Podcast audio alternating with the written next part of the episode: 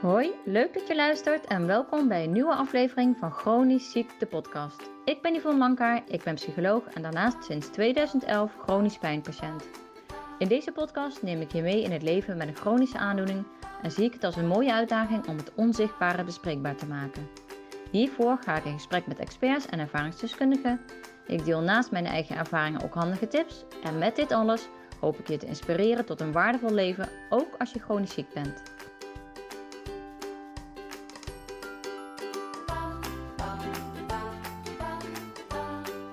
Ja, superleuk dat je weer luistert naar een nieuwe aflevering van mijn podcast. In deze aflevering ga ik in gesprek met Bart van Bugem. Hij is psychosomatisch fysiotherapeut. Hij stelt zich dadelijk in de aflevering verder voor. Maar hij is gespecialiseerd in het behandelen van chronische pijnklachten. En daarover gaan we samen in gesprek. We bespreken wat nou belangrijk is in de behandeling van chronische pijnklachten. Welke onderwerpen zouden echt aan bod moeten komen? Welke vragen zou je echt moeten stellen? En mocht je nou niet op de goede plek zitten, bespreken wij waar je op kan letten bij het zoeken van een nieuwe behandelaar. We hebben het ook over hoe je kunt voorkomen dat je nou van behandelaar naar behandelaar gaat hoppen. En verder maken we het ook heel praktisch. Hoe train je nou fijn met pijn? Hoe kun je dat nou toch leuk maken? Hij geeft een heleboel voorbeelden hoe hij dat doet in, in zijn behandelingen. Uh, superleuk om dat, uh, om dat te horen. En verder doet Bart ontzettend veel uitspraken waar je je denk ik als chronisch pijnpatiënt heel erg in gezien en gehoord gaat voelen. Dus ik zou zeggen, ga lekker luisteren en ik ben heel erg benieuwd wat je van de aflevering vindt. En misschien nog wel leuk om hier even te noemen, van 1 tot 10 juni organiseer ik de Dankbaarheidstiendaagse op Instagram over chronisch ziek zijn en dankbaarheid. Want wanneer jij dag in dag uit klachten hebt, kun je dan nog de mooie dingen zien. Kun je dan nog dankbaar zijn?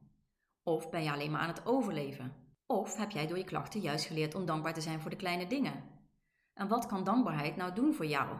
Kortom, heel veel om over in gesprek te gaan. Dat doe ik met verschillende experts. Die gesprekken komen hier op de podcast. Er worden ook blogs en gedichten gedeeld door mensen met chronische klachten die echt iets hebben met het onderwerp dankbaarheid of dat juist lastig vinden. En ik deel oefeningen om hiermee aan de slag te gaan. Dus het worden super praktische 10 dagen. Kom dus vooral een kijkje nemen op mijn Instagram pagina, Yvonne Lankaar, psycholoog. 1 tot 10 juni. Maar nu eerst het gesprek met Bart van Bugem. Bart van Bugem, superleuk dat jij uh, nou, vandaag uh, in mijn podcast aanwezig bent en dat we vandaag in gesprek gaan. Allereerst zou ik je willen vragen om jezelf even voor te stellen. Uh, hi Yvonne, dankjewel voor, in ieder geval voor de uitnodiging in de eerste plaats. Ik ben Bart van Bugem, ben fysiotherapeut. Ik werk in Haarlem. Ehm, in het bijzonder psychosomatisch fysiotherapeut, zoals de titel dat, dat formeel heet. Um, ik, dat doe ik niet alleen. Ik ben um, betrokken bij een aantal projecten, maar ook vooral een aantal uh, instellingen. Ik ben onder andere mede-eigenaar van Noi Group. Dat is een uh, Australische uitgever, bekend van uh, boeken als Explain Pain of Begrijp de Pijn. En um, ik ben een van, een van de initiators van Le Pub Scientifique. Um, en dat is een wetenschapscafé, zou je het kunnen noemen. Wat, wat bovendien gericht is op het het bij elkaar brengen van kennis van mensen die uh, zich bezighouden met de wetenschap, die zich met de kliniek bezighouden, maar ook die de patiënten representeren, de, patient advocates uh, onder andere. En uh, op die drie vlakken probeer ik een bijdrage te leveren. Ja, supermooi. En wat ik wel, wel mooi vind, wat, wat daar misschien dan nog niet eens helemaal heel goed naar buiten komt, is dat jullie het ook heel erg naar de praktijk brengen. Dus ook ehm, ja, echt in het opleiden van anderen ook, uh, hoe je uh, vooral dat begrijpte pijn uh, goed over kan brengen naar de patiëntengroep. Ja, en daar echt een stap in kan zetten dan.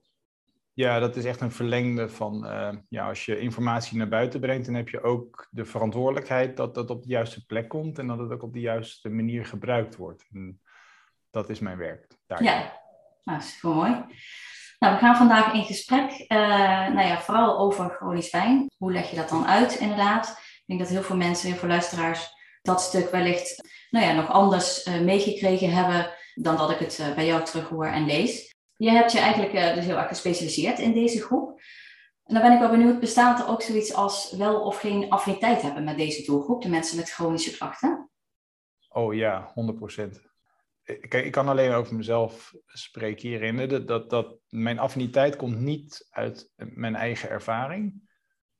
Dat komt, om eerlijk te zijn, komt het heel erg uit de fascinatie van dat we het niet weten. En, en dat is misschien de onderzoeker in mij of de nieuwsgierige in mij. dat ik dan dat graag wil weten.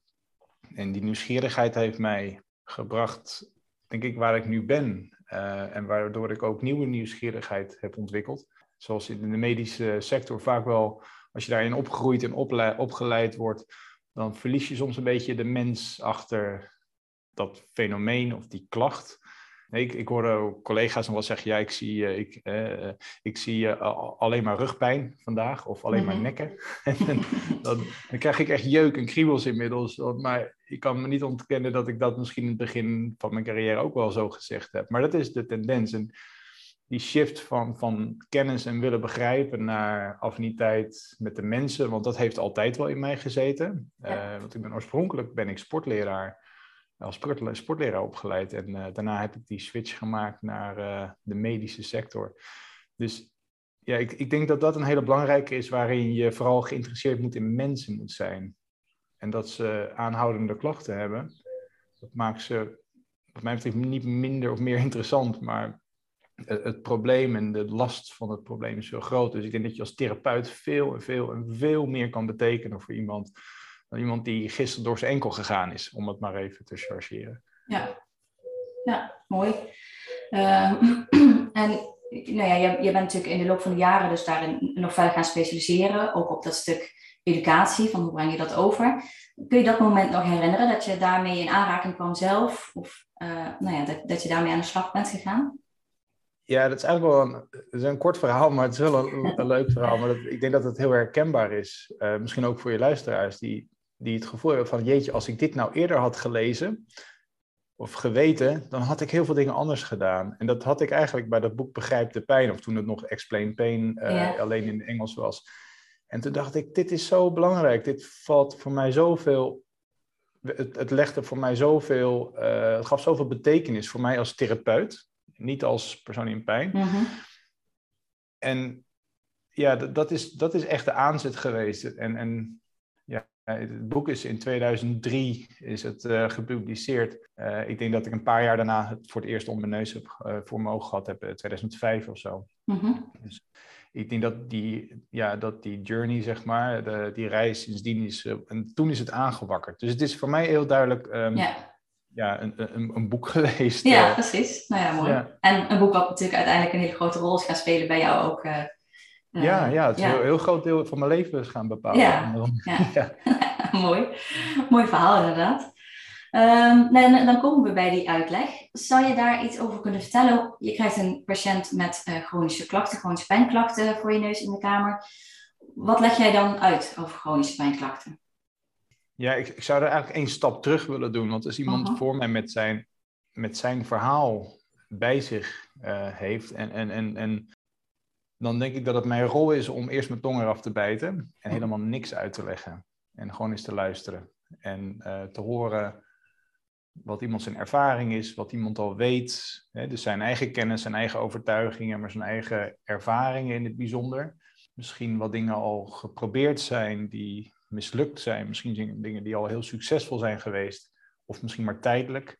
Dus eh, laat ik zeggen, als we echt helemaal aan het begin beginnen, begint het wat mij betreft bij een, het heel goed inventariseren om, om een beter begrip te krijgen van wat deze persoon mij kan vertellen over zijn ervaring, zodat ik er een beter begrip bij krijg. Ja. En als we het dan over educatie hebben, of ik zou het liever omzetten als leren, mm van wat zou ik kunnen, wat zou ik jou kunnen leren als therapeut?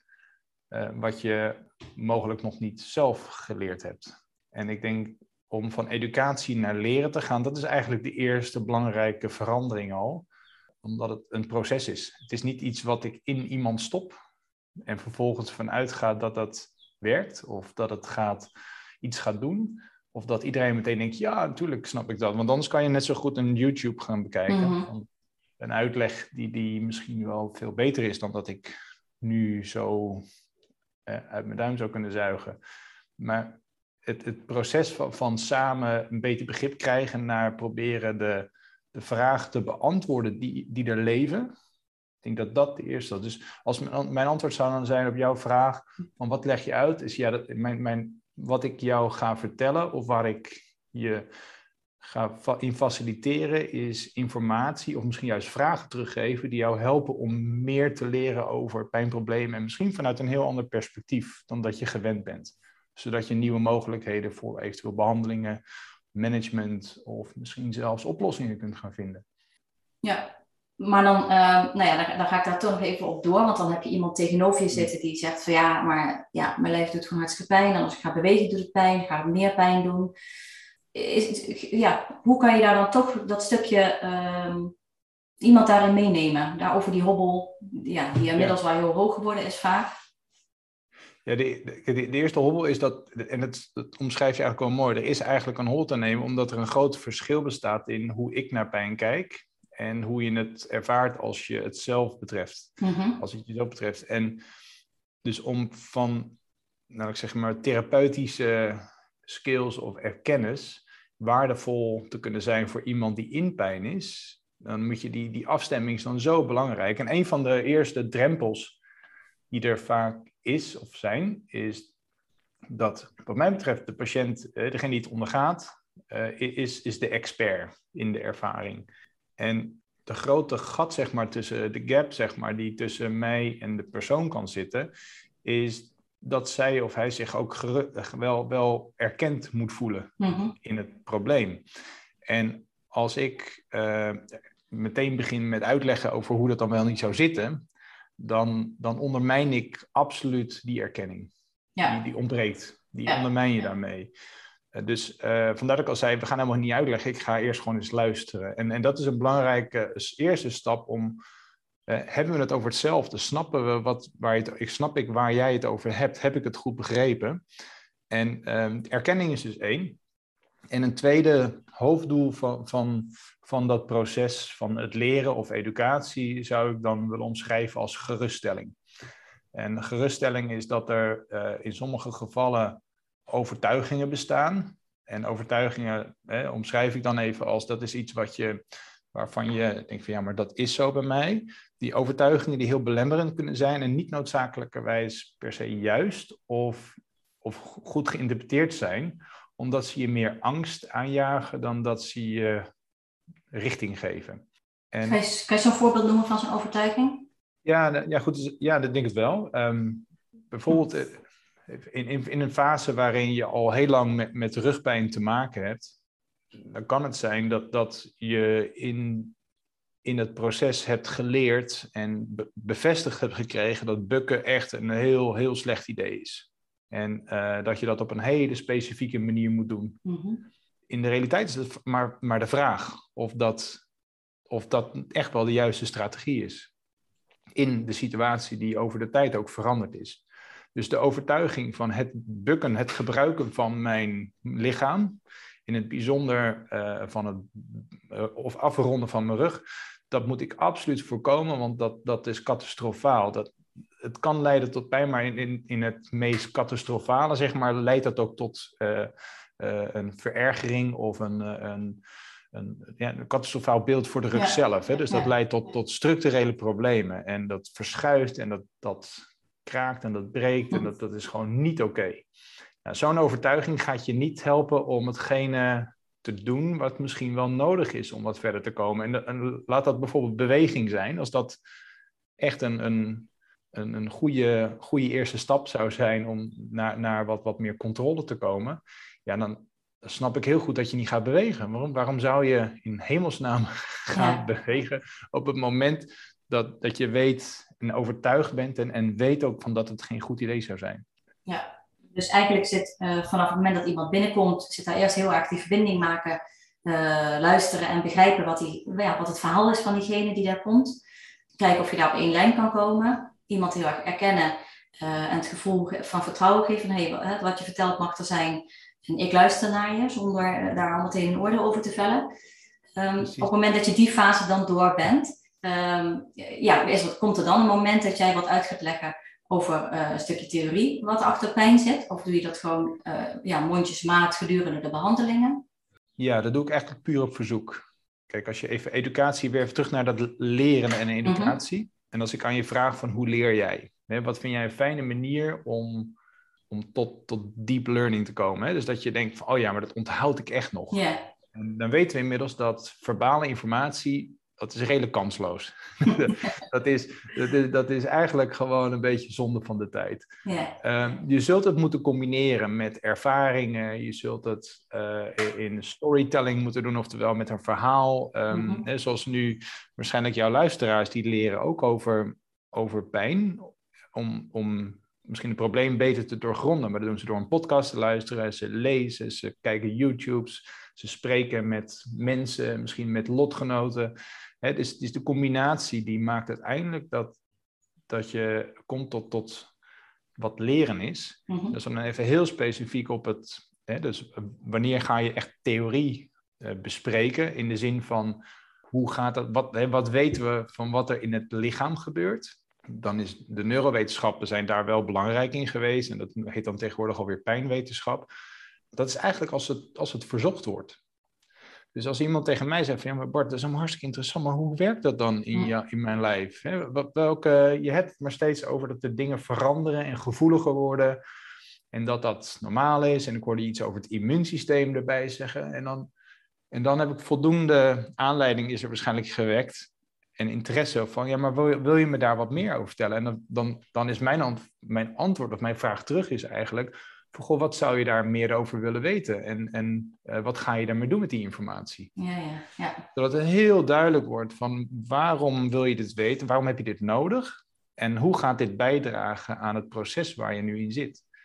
En dan kan het zomaar eens zijn dat we een bladzijde van een boek opentrekken of dat er dan iets heel specifieks, ja, heel specifieks besproken wordt over een heel specifiek fenomeen. Ja. om als voorbeeld te noemen, waarom, uh, waarom voelen mijn knieën altijd, waarom voelt mijn rechterknie altijd zo dik? Terwijl die er niet dik uitziet. Dat vind ik echt een bizar iets. Hm. Terwijl ik voel het echt, maar die dokter ziet het niet. Maar je, hey, het klopt toch niet? Kijk, en dat, dat zou, kan een aanleiding zijn om daar wat dieper op in te gaan. Dus dat misschien dan eigenlijk ook... Sorry. Nee, ja, maar dus misschien ook als iemand uh, niet verder komt omdat ze blijven hangen in, in uh, ja, zo'n stukje, ja, zo'n zo vast gedachtepatroon eigenlijk van hé, hey, ik snap dit niet en daardoor ja, voel ik me ook niet begrepen misschien, want ja, die knie voelt toch dik, maar iedereen zegt ja, maar het is niet, dus ga nou maar gewoon door.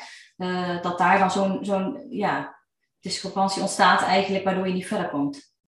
Ja, dat kan, een, dat kan absoluut een aanleiding zijn. En dan komt weer bij die erkenning weer. Op het mhm. moment dus dat dat er niet is, dan kan je uitleggen wat je wil. Ja. Maar dat gaat niet werken. Eh, stel je voor, je bent echt bang voor. Echt, echt verschrikkelijk. Hè? Dus dat je een, een ongelooflijk slechte ervaring hebt gehad met een, een, een, een dier of zo. Noem een hond. En, en vervolgens komt er iemand bij je thuis en die gaat zeggen, nou weet je, we gaan even over honden praten. Ik zeg, dat zijn echt de aller, allerliefste beesten. Kijk naar die lieve oogjes. En Hè, dit is wat in hun brein gebeurt, want het zijn echte hè, beschermers voor jou, la la la. En er gaat een heel theoretisch verhaal aan over dat die honden oké zijn. Maar jij hebt die ervaring, die was niet oké. En daardoor merk je dat, en jouw angst neemt het over.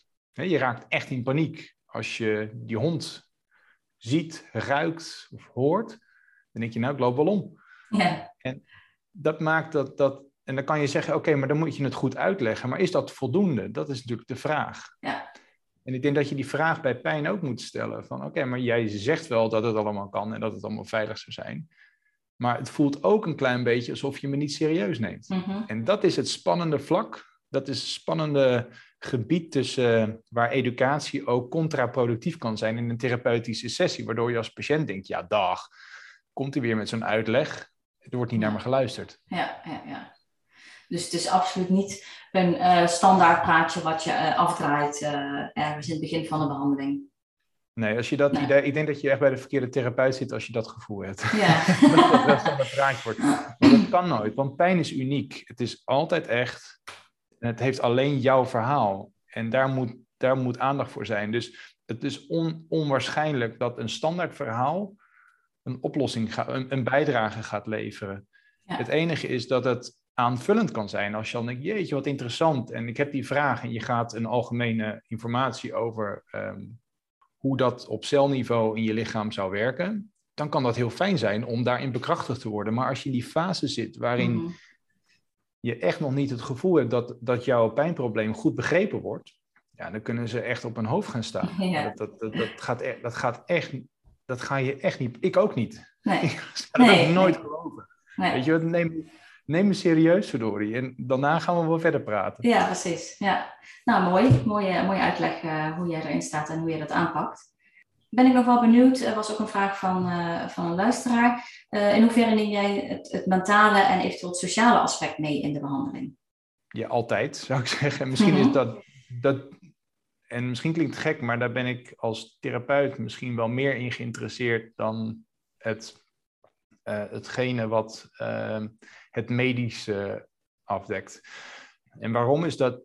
Je, je komt vanuit een. Uh, mensen die bij mij komen, en dat is misschien wel belangrijk even om dan daar, daar uh, helder over te zijn. Mensen komen bij mij, die hebben al, al vaak een hele lange rit gehad. Ja. Dus er is al eindeloos veel medische aandacht geweest. En dan denk ik aan onderzoeken en scans en laboratoriumonderzoeken. Echt, je kan het niet bedenken of het is voorbijgekomen. Dus als therapeut denk ik, ja, wat kan ik daar aan toevoegen? Mm -hmm.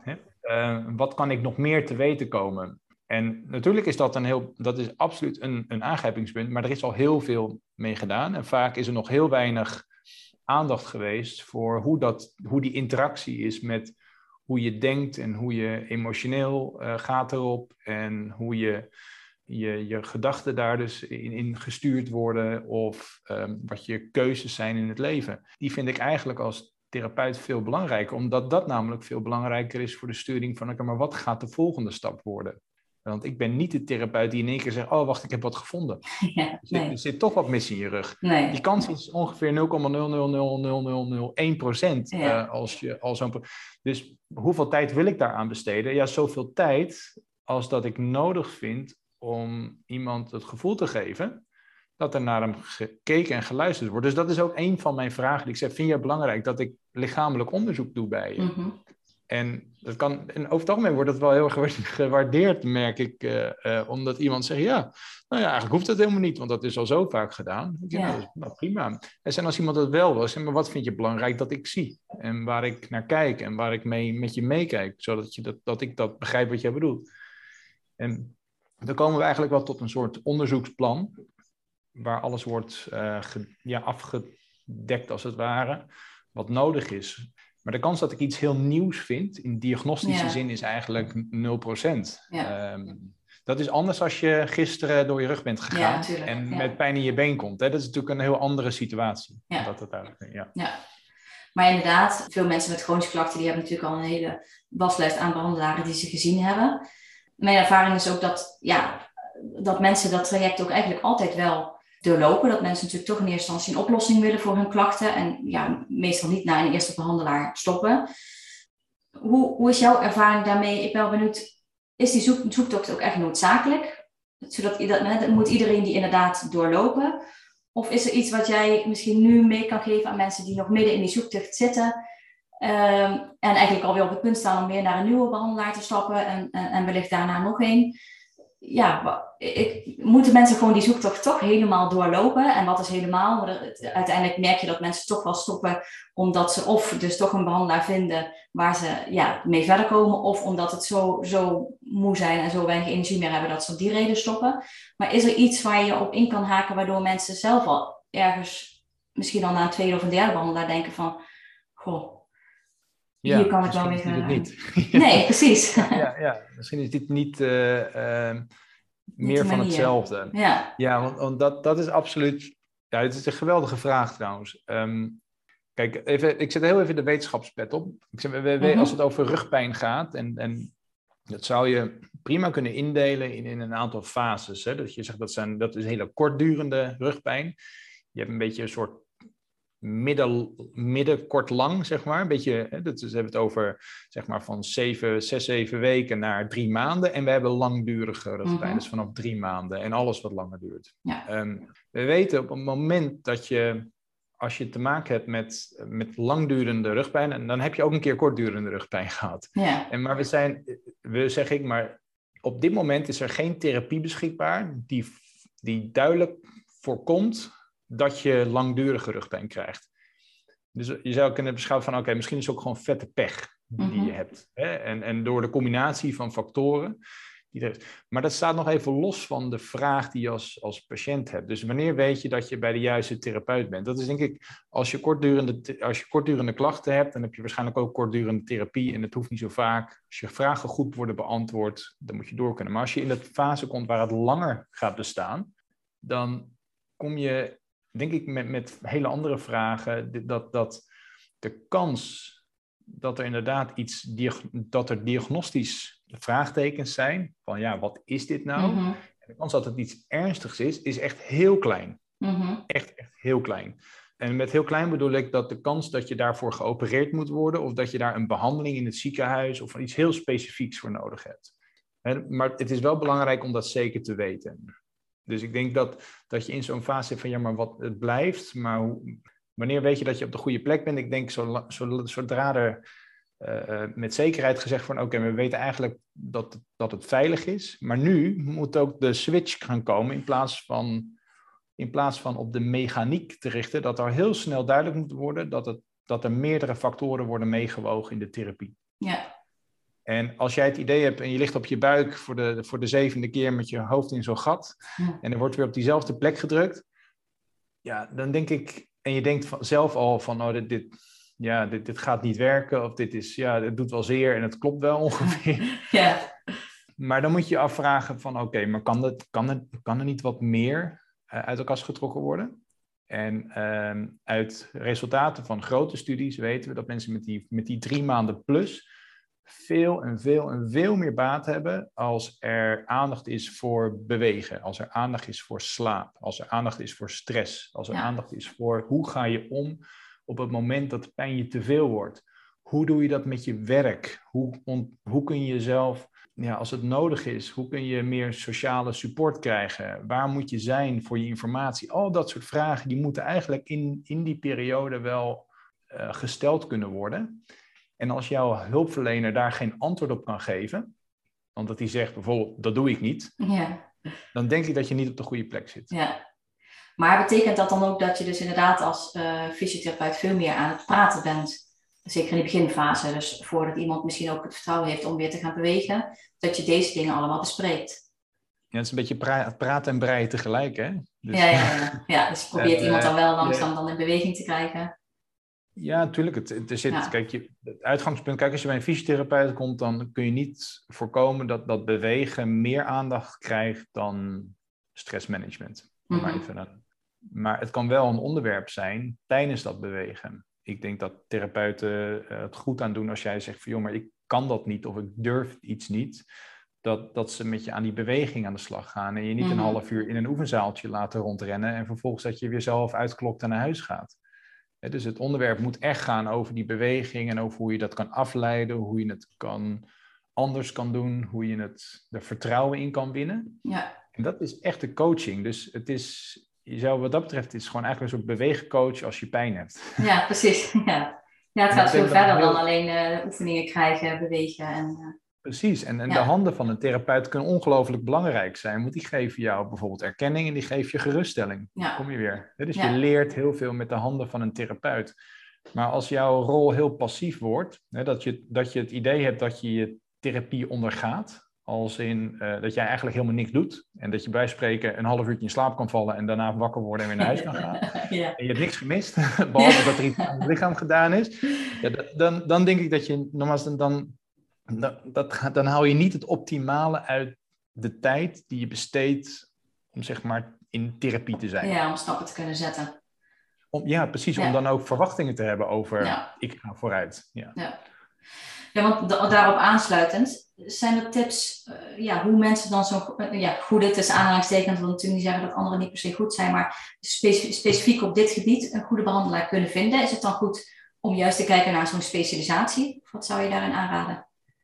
Ja, nou, ja, ja net, ik denk dat het, kijk, psychosomatische fysiotherapeuten zijn wel wat meer gewend om vanuit hun basis uh, uh, onderwerpen die, die wat meer met emoties en gedachten te maken hebben en, en gewoontes, stress en spanning. Maar sluit ook niet uit dat er, kijk, als jij, ik denk dat het belangrijkste is, je moet je veilig bij iemand voelen, je moet je Mhm. gehoord voelen en je moet je vragen kwijt kunnen. En als die vragen beantwoord kunnen worden. Wat overigens niet betekent dat ze antwoord moeten hebben op alles. Maar gewoon dat ze kunnen meedenken en, en ervoor openstaan. Dat je jezelf een team voelt. En, en niet zo, ja, dat ze een beetje een hip trigger happy zijn, zeg maar. Dus, oh, ja, ga maar liggen, dan, dan pak ik het wel even aan. Maar mhm. gewoon ook het beschikbaar stellen van hun tijd en, en hun kennis.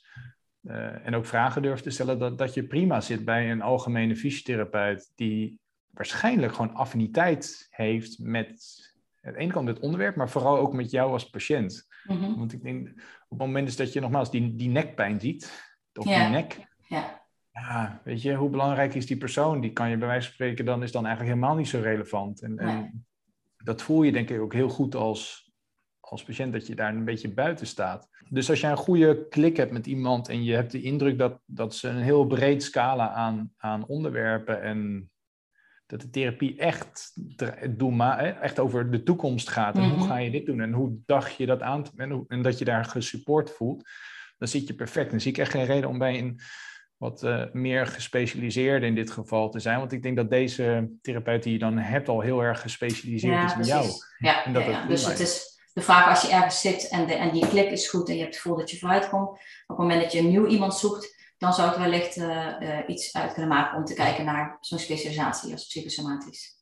Dat, dat zou kunnen. En dan misschien omdat er gewoon echt wat meer stress en, en angst of, of stemmingsklachten bijkomen, dan zal een, uh, een psychosomatisch fysiotherapeut zich misschien wat comfortabeler voelen. Maar misschien is daar ook niet eens zozeer de plek om te zijn, omdat je meer wat net zoals bij jou in jouw praktijk, Yvonne, is dat je mensen als psycholoog begeleidt. Ja. Um, en en dan, dan zal die combinatie, denk ik, wel heel, heel zinvol zijn. Ja. Maar goed, even voor de luisteraars die nu denken, oh, maar ik heb een hele fijne therapeut en ik ga inderdaad op mijn buik liggen en ik kan niet slaap vallen en uh, een half uur later ga ik naar huis en dan is dat oké.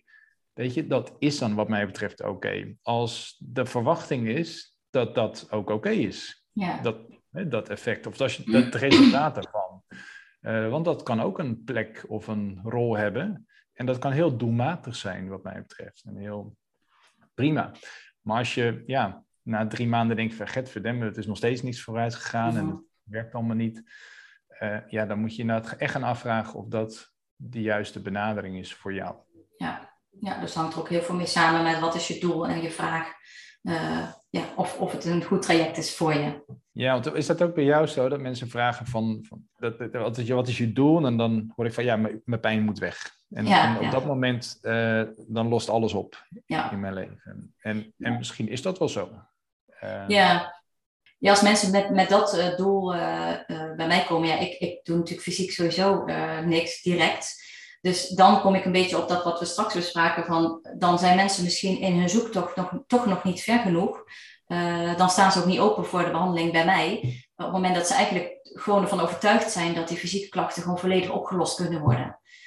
Dus dat is vaak nog niet het moment dat mensen bij mij aan de slag kunnen. Ehm, ja, dan moeten, moeten mensen wel voor openstaan om ook echt dat mentale aspect, dingen in hun, in hun leven te willen en kunnen veranderen. Daarna willen kijken, kijken wat factoren zijn die, die de pijn uh, bijvoorbeeld in stand houden of verergeren, wat we daarin kunnen doen. Uh, dus mensen moeten daar wel voor openstaan. Ja, ja, ja nou, uiteraard. En, en openstaan, dat kan ook, ook weer een, een, er kan ook wat tijd overheen gaan. En, en, dat begint wellicht met vertrouwen hebben in en, en even reflecteren op wat je al gedaan hebt en wat er inderdaad allemaal niet gelukt is. Dat het misschien toch anders moet. Ja, ik, ik vind dat, dat, dat vind ik altijd het spannendste deel hoor. Naar, uh, als je eenmaal dat, over dat punt heen bent en dat je samen heel helder hebt waar je heen wilt en hoe je dat gaat aanpakken, dan is het eigenlijk gewoon, weet je, dus het gewoon feest. dan, zelfs, als het, zelfs als het soms niet goed gaat, maar dat kun je dan prima ondervangen en, en dat is bespreekbaar. Maar juist het proces ervoor, die van oké, maar wat heb je nodig? Weet je, als je heel erg terugkijkt van waar komt dat vandaan? En ik denk dat het de meest, denk, ga eens na voor jezelf. De meeste pijn die wij in ons leven ervaren, is uiteindelijk toch een rechtstreeks gevolg van een schade. Denk mhm. aan je elleboogstoten, je hoofdstoten, je een keer door je enkel. Dus we, we, we, zijn natuurlijk ook, het is helemaal niet, het is niet vreemd om, om snel en, en ook logischerwijs naar van ja, maar daar zit het, daar ervaar ik het. En, en, dat is ook 100% waar. Maar de complexiteit is dat, je moet, misschien moet je gewoon de schuld aan de medische wetenschap geven, dat gewoon geen goede behandelingen zijn vanuit dat paradigma Ja. voor aanhoudende pijn. Ja, Het is gewoon buitengewoon droevig, om eerlijk te zijn. ja, Dus ze zijn genoodzaakt om het anders te doen. En dat kan ook heel effectief, maar dat vraagt een hele andere rol van jou als patiënt, omdat je in één keer aan de slag moet. Kijk, en, en dat opzicht lijkt dat steeds meer op, op. Kijk, als je angst hebt, dat zou je ook kunnen zien, ja, maar je kunt het. Misschien de aanleiding van de angst kan je niet meer wegnemen, maar je zult aan de slag moeten om dat samen met iemand en onder begeleiding hopelijk eh, eh, een weg vinden om, om uiteindelijk minder angstig te zijn. Of misschien daar zelfs helemaal vanaf te komen. En dat is met, met aanhoudende pijn in sommige gevallen ook wel mogelijk. Ja. En, eh, maar beter is altijd op het menu. Dat, dat ben ik echt van overtuigd. Dat we pijn echt prima kunnen behandelen. Maar dat we nog wel, wel wat gelimiteerd zijn aan, aan ja, wat, wat kun je werkelijk teweeg brengen als in hoeveel minder pijn ga je hebben. Maar ook bij deze programma's zoals jij die nu omschrijft, wat je, als het meer over het manage, pijnmanagement gaat, mhm, eh, ook daar zien we mensen die eh, eh, goed scoren op, op minder pijn. Dus het is niet alleen maar leren omgaan met de pijn, leidt ook, eh, ook dat leidt tot, tot reductie in pijn. In veel gevallen. ja, Maar het ene komt eh, na het andere, helaas. Ja, precies, dat je ja. minder pijn krijgt en dat dat daarna allemaal gaat. Het is eerder Nee. andersom. ja. Ja, zeker is het andersom. En wat ik ook wel belangrijk vind, is eh, de onderwerpen die daar, daar ook nog weer mee verweven zijn. Als een stukje eh, zelfbeeld, wat vaak echt een opdoffer gekregen heeft. Doordat je bepaalde dingen niet meer kan. Of doordat eh, bepaalde contacten eh, verwaterd zijn. Doordat je minder op eh, bezoek kan gaan bij mensen. Of die, het heeft inderdaad zoveel impact op een leven. En op het moment dat je die onderwerpen allemaal niet bespreekbaar maakt. Dan, ja, dan, dan ben je eigenlijk zo'n klein gebiedje aan het behandelen. Terwijl het een zoveel groter gebied beslaat. Dan is ook een gemiste kans, denk ik, als je het alleen Ja, op dat kleine stukje richt. Precies, en, en pijn is ook niet een beweegprobleem in dat opzicht. Mhm, hè. Dus, nee. omdat, je, omdat pijn leidt tot minder kunnen bewegen, omdat het gewoon zeer doet. Vervolgens ga je therapie geven, dat is beweegtherapie. Daarmee kom je niet per se bij eh, de. de eh, da- daarmee behandel je wel een onderdeel. En waarschijnlijk ook een heel belangrijk onderdeel daarvan, maar niet het, het totale beeld. Want het is ook niet ontstaan noodzakelijkerwijs als een gevolg van, van te weinig bewegen of te veel. Nee. Het kan hooguit een bijdrage geleverd hebben aan. En daarom is het ook onwaarschijnlijk dat een bijdrager uiteindelijk ook een allesoplossend iets is voor eh, het probleem, zeg maar. Dat Ja. enorme probleem waar je tegenaan loopt op dat moment. Ja. Ja, je, ik denk dat je gewoon hoger, harder moet inzetten op, op Ja. een breder vlak, inderdaad. Ja, Nee, en, en daar heb met ik wel bewegen een... is wel- Ja? Sorry. nou, daar heb ik wel een aansluitende vraag op. Ehm, een aantal jaar geleden heb ik eigenlijk geprobeerd met een aantal fysiotherapiepraktijken om een soort van ander, anderhalf lijn systeem op te zetten. Eigenlijk omdat mijn ervaring is met grote revalidatietrajecten dat ze toch een eh, hoge startdrempel hebben. Dus ik hoor van mensen ook vaak van ja, ik moet eerst een heleboel andere dingen nog gedaan hebben voordat ik daar überhaupt mag beginnen. Eh, dat is eigenlijk verloren tijd. eh, in veel gevallen, op het moment dat, nou ja, dat je dan niet op een plek zit waar op, op verschillende gebieden gekeken wordt. Nou ja, dat, dat verzandt, dat initiatief verzandt dan toch in, in regeltjes en verzekeringen en financiën. Ehm, maar hoe, hoe kijk jij tegen, ja, tegen zo'n anderhalf systeem of een anderhalf lijn systeem, maar ja, een wat laagdrempeliger revalidatiesysteem dichter bij, dichter bij huis, om het maar even zo te zeggen. Dus een samenwerking die wat actiever is eh, tussen ja, psychologen, eh, tussen fysiotherapie, tussen eventueel eh, maatschappelijk werk als daar nog dingen spelen. Dus dat er gewoon een, een wat ja, kortere lijnen zijn dan dat er wellicht nu op toch nog te veel op eilandjes gewerkt wordt. Eh, ja, goede vraag. Ik, ik heb, we hebben ook wel eens een poging gedaan om een anderhalve lijn ehm, eh, te starten.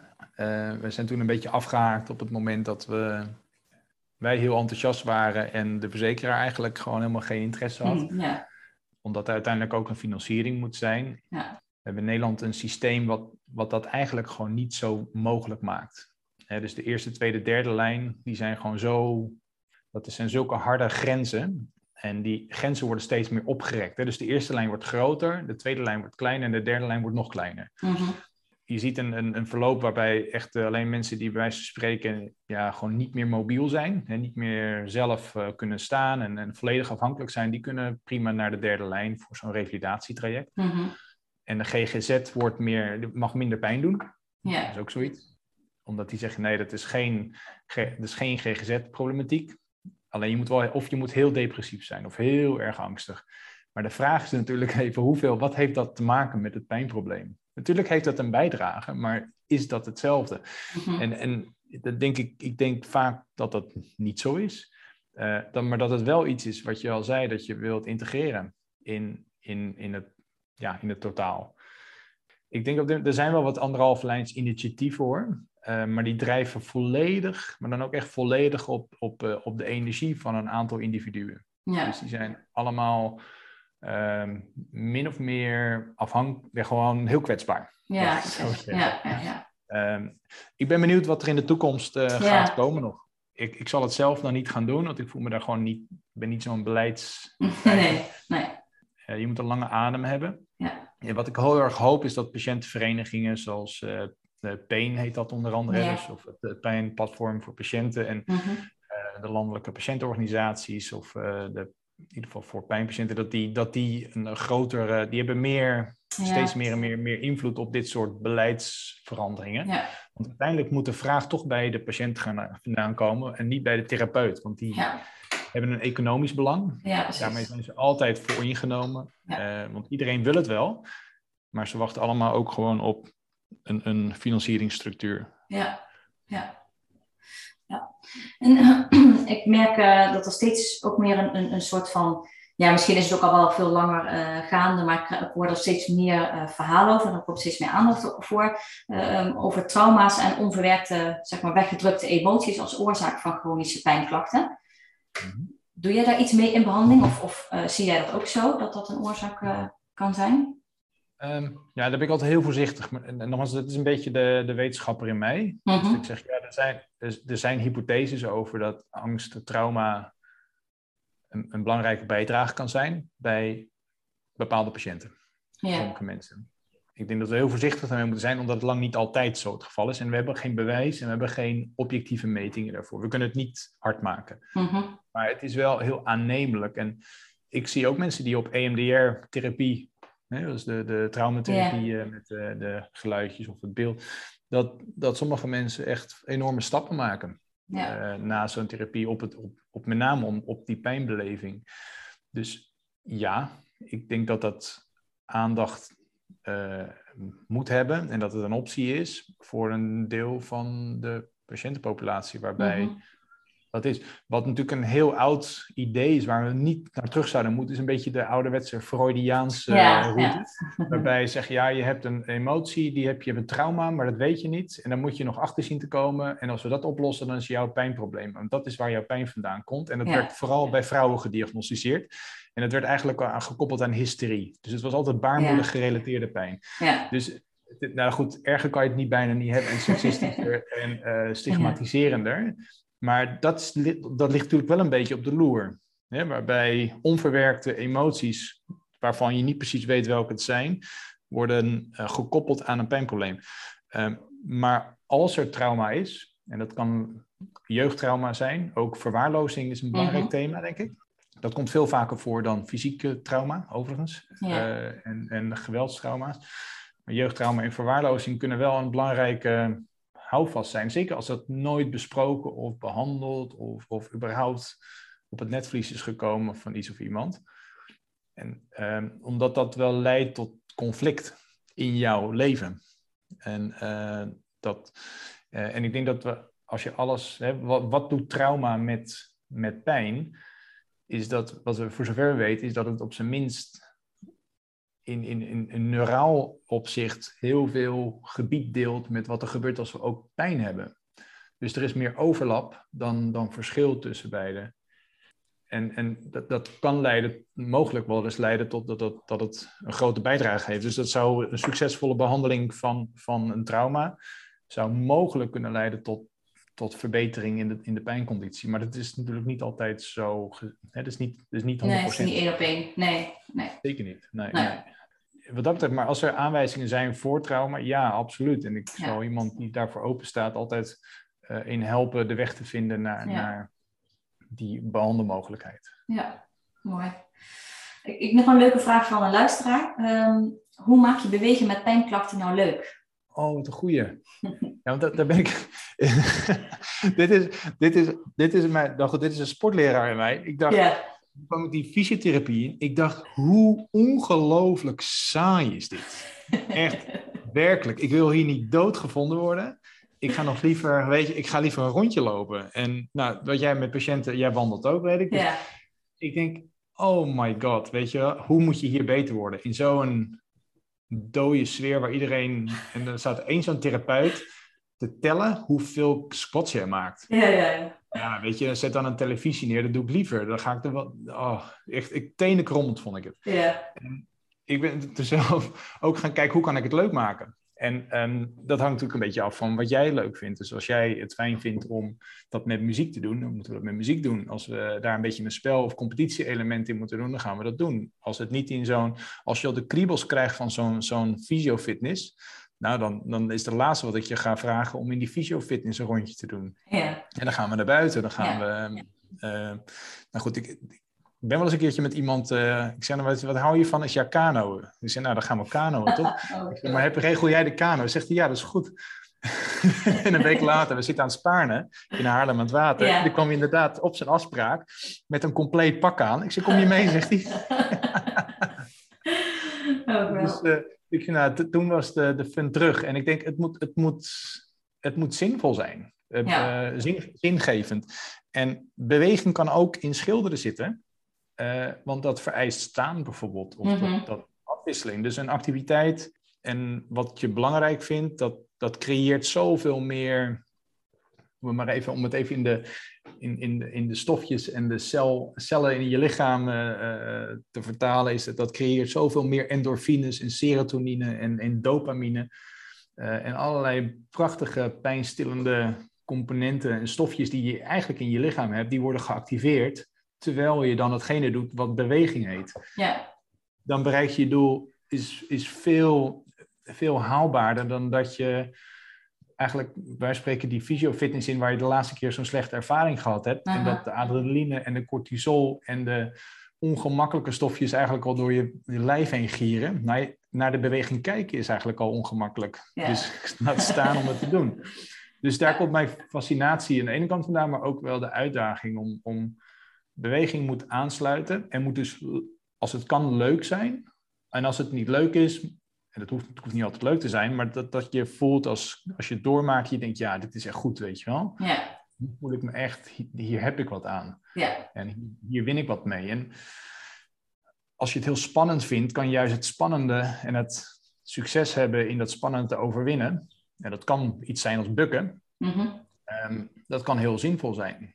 Maar de context, hè, de plek waar je bent en met wie je dat doet en met welke omgeving eh, in het algemeen, dat- dat, dat kan allemaal een rol spelen erin. Dus daar, daar zoek ik wel weg in eigenlijk. ja, ja. En vooral dus inderdaad weer aansluiten bij de patiënt om te kijken ja, wat passend en, en wat, waar diegene eigenlijk ook blij van wordt of het vertrouwen in heeft dat het heel gaat helpen, maar heel erg die, aansluiting zoeken. Ja, of soms Ja. juist iets heel anders doen. Wat heb je nog nooit gedaan? Of dan zat ik iets bedenken Ja, dat, ja, dat iemand van, nou, dat heb ik nog nooit gedaan. Dus, nou ja, we moeten het een keer proberen om, om te weten of dat wat voor je is. En, en kijk, als het dan niks is, dan hoeven we het die nog een keer te doen. Ja, Dus het hoeft niet altijd in de voorkeur te zitten, maar het mag ook uitdagend zijn. Of, eh, want dat kan ook een doel zijn. Hè? Ja. Een grens verleggen of vertrouwen winnen. Dat doe je misschien juist door iets te doen wat je heel ongemakkelijk eigenlijk vindt. ja, Maar dat is niet 20 sessies, eh 20, eh, 20 weken of twee keer per week in een oefenzaal hetzelfde rondje doen. nee, Dat- nee, nee, precies. Staat Ja. niet in dat lijstje. Nee. Ja. Nee.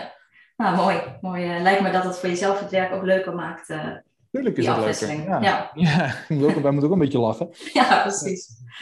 Hey, hey, als afsluiting zal ik je graag nog drie korte stellingen voorleggen waarvan je er eentje eh, uit mag pakken om eh, nog even kort op te reageren.